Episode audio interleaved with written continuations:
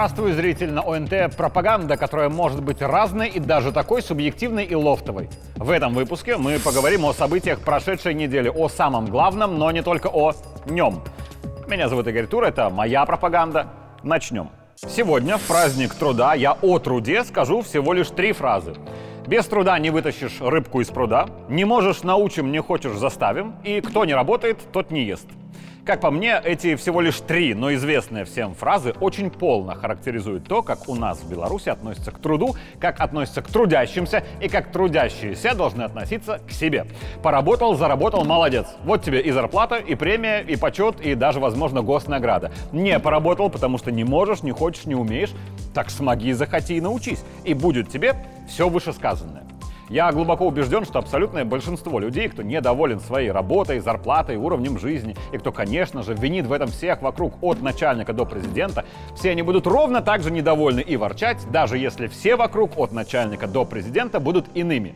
Потому что не в них проблема, а в самих нетрудящихся. В Беларуси выстроена очень четкая система, в которой каждый может добиться успеха при определенных усилиях и условиях. Кому-то эта система нравится, кому-то не нравится, но она есть. И чем топтать ногами на голодный желудок и орать, что система какая-то не такая, куда правильнее понять особенности этой системы, принять их и работать на благо своего успеха. И как не менее важный результат, и на благо всей страны. А если вдруг у нас система поменяется, то не будет бессистемности, но будет какая-то другая система. И будет плюс-минус ровно такое же количество людей, которым новая система будет не нравиться, потому что ни одна система не может нравиться всем вокруг. Так вот, о системах, их создании и работе на прошлой неделе много говорил Александр Лукашенко, требуя от вертикали власти не только системной работы, но и адаптации систем под изменившиеся реалии. И, как всегда, что и как нужно делать, очень заметно на изменениях в работе самого президента. Как Александр Григорьевич получает информацию о, например, состоянии дорог в регионе.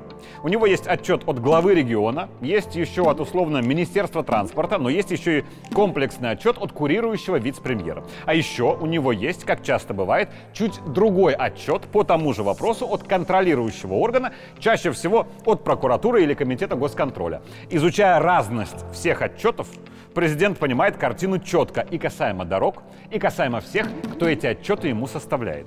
Но в эту и без того сложную систему контроля президент добавляет новый элемент, и это личный облет региона на вертолете. На прошлой неделе таких воздушных инспекций высшего уровня было сразу две.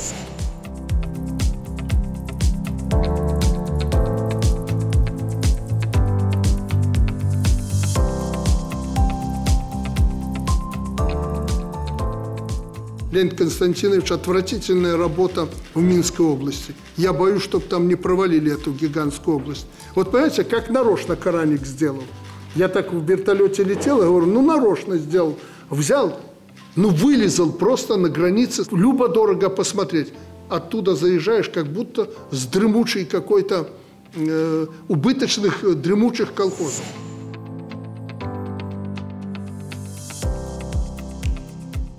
Облетая сегодня Гомельщину, я сверху это все очень хорошо вижу. Внимательно посмотрел, что делается в хозяйствах, на полях, всех стройках, объектах, дорогах. Неубранная солома, поросшая травой органика, бесхозных неиспользуемых зданий и сооружений, туча должного порядка пока нет. По итогу, несмотря на все отчеты по сельскому хозяйству Гродненской и Гомельской областей, основой оценки работы аграриев в регионах стал личный контроль президента за полями с вертолета. И меняя один элемент в своей системе работы, Александр Лукашенко автоматически меняет систему отчетности для всех ведомств, потому что каждый чиновник теперь, составляя свои отчеты о безупречности угодий или об их проблемности, будет вынужден учитывать, что президент по вот этому региону может не поехать, а полететь. Это первое. Второе. Очень заметно, как в последнее время в качестве консолидированного контролера с повышенным функционалом и особым доверием выступают Простые белорусы. На прошлой неделе об обращениях граждан Лукашенко говорил и в Гродненской области, и в Гомельской. Как видите, вопросов немало, и все они в первую очередь находятся в компетенции местной власти, районного, областного уровня. И имейте в виду, что мы проанализировали ведь заявления и жалобы наших людей из Гродненской области в администрацию президента и на имя президента.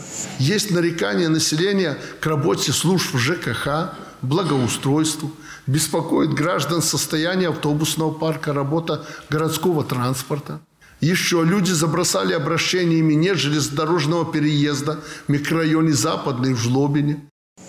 При этом у нас в стране ведь есть система по работе с обращениями граждан. Но раз обращение вынужден лично комментировать глава государства, значит, что-то в этой системе работает не так. Но вот на прошлой неделе Александр Григорьевич дважды сказал о том, какие есть претензии у людей к работе власти на местах. А перечень таких обращений президент изучает лично.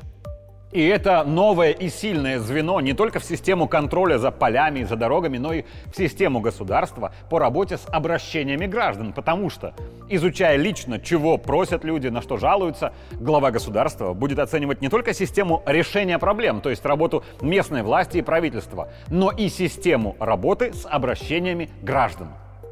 Вы, управленцы, люди в критической ситуации ждут от вас быстрых, разумных и понятных действий и, самое главное, достоверной информации.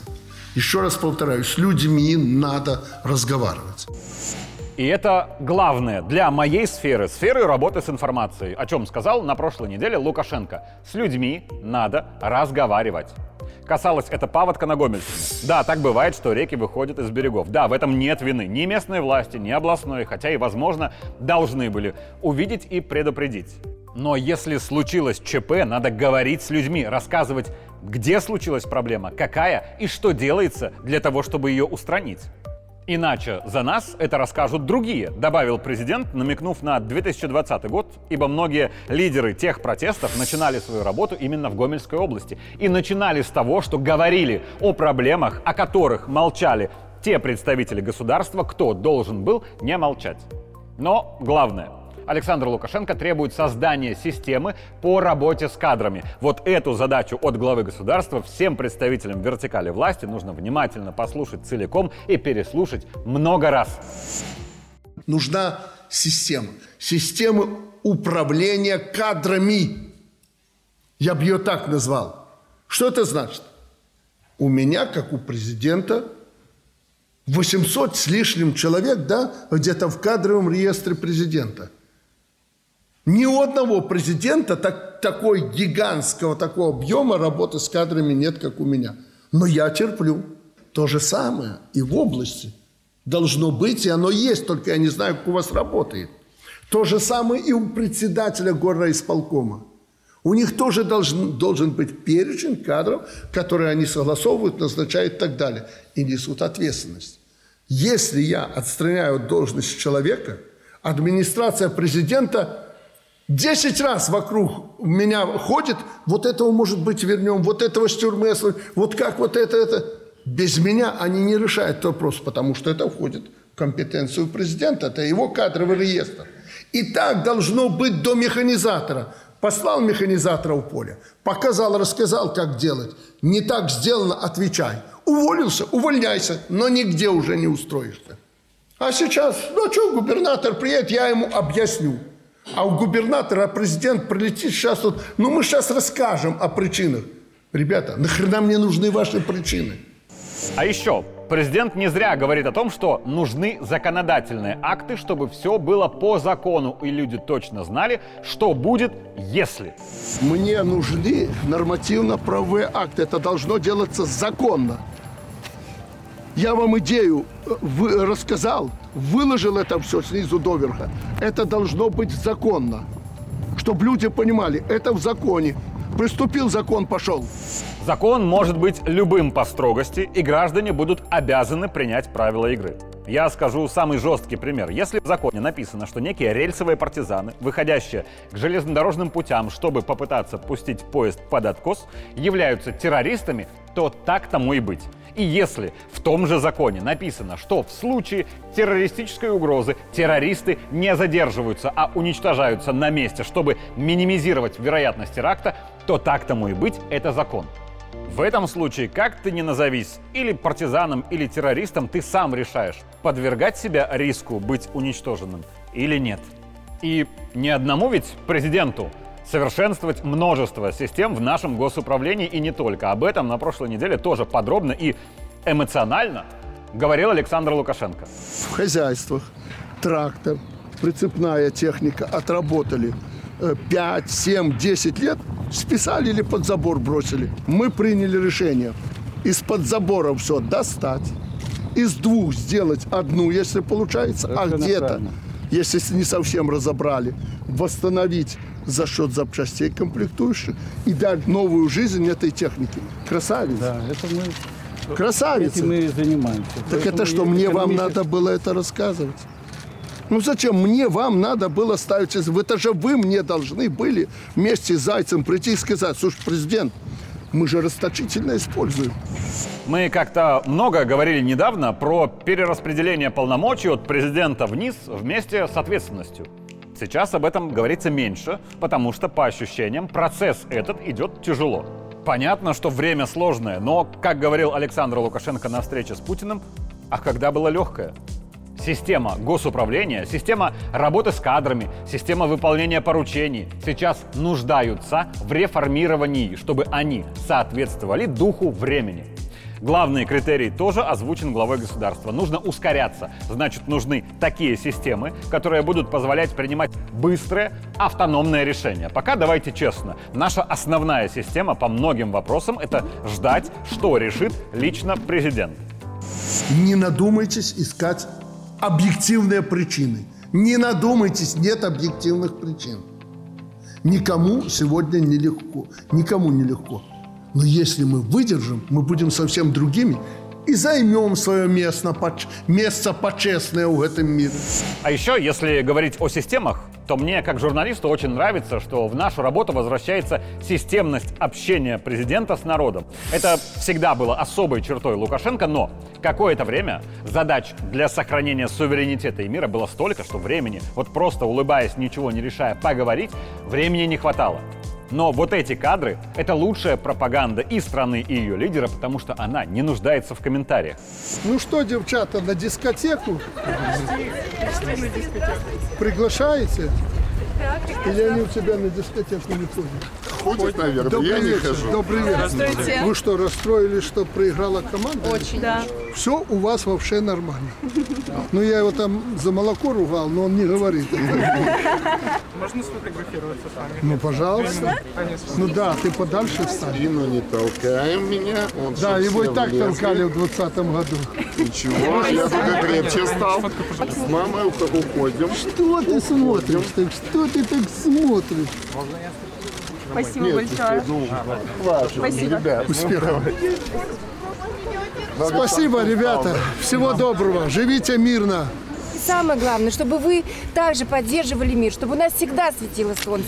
я Нам бы- только мир нужен, и вам здоровья. Ну, я огромное воевать не здоровья. хочу. Да, и мы хотим. Мы. А совсем Спасибо. Поэтому вы не думайте, что я хочу тут э, развернуть какую-то войну. Мы знаем, наша надежда. Вы- от вас надо только одно. 25 раз говорю и губернатору сказал. Вот кто должен сегодня сеять, посейте, пожалуйста, качественно, в срок. Сделайте красиво. еще были на посту президента многие годы. А мы вас, а мы вас Молодежь, молодежь должна работать.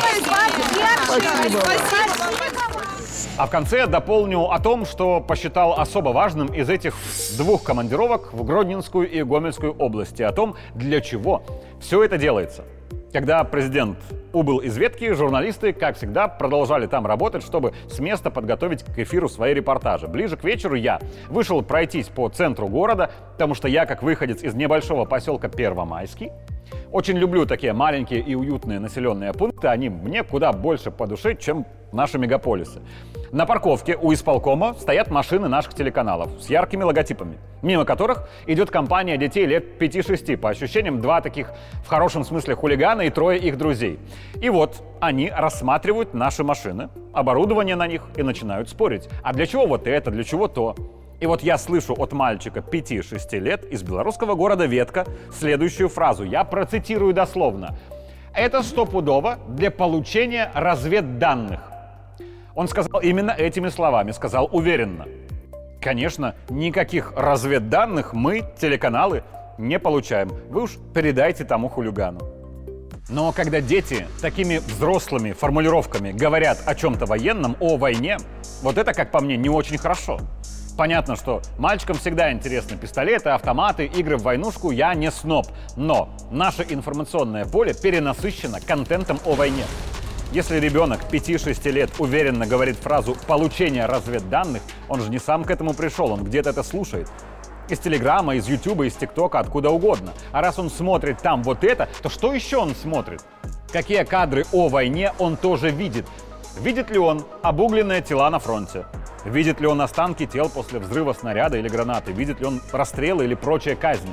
Если он это видит и смотрит это регулярно, то в его маленькой жизни 5-6-летки тоже есть война. А мы здесь все от президента до журналистов делаем все возможное, чтобы как раз войны не было у наших детей. Потому что любая война, даже из интернета, влияет на них. В свое время в Сирии я видел 14-летнего подростка, который вместо того, чтобы ходить в школу, охраняет мечеть с Калашниковым в руках и Макаровым на поясе. На Донбассе дети много лет видели, что такое война своими глазами. Погибали их родители, погибали и сами дети, в том числе 5-6 лет. На Украине сейчас тоже погибают родители этих детей 5-6 лет. И в этом случае катастрофа – это гибель родителей с обеих сторон, потому что ни российские, ни украинские дети, ни европейские, ни американские ничего не сделали плохого, чтобы остаться без папы или мамы. Мы, к сожалению, живем около войны. Особенно наши дети в Брестской и Гомельской областях. Войны у нас и у них нет в реальности. Но плохо, если война есть в их жизни сетевой. Так что, дорогие родители, особенно из приграничных регионов, там, где о войне говорят по понятным причинам чаще и громче, чем на севере страны, оградите своих детей от войны, даже если речь о войне из интернета. Детям незачем и нельзя это смотреть. Они, когда вырастут, скажут вам спасибо. Меня зовут Игорь Тур, это была моя пропаганда. Увидимся в следующий понедельник.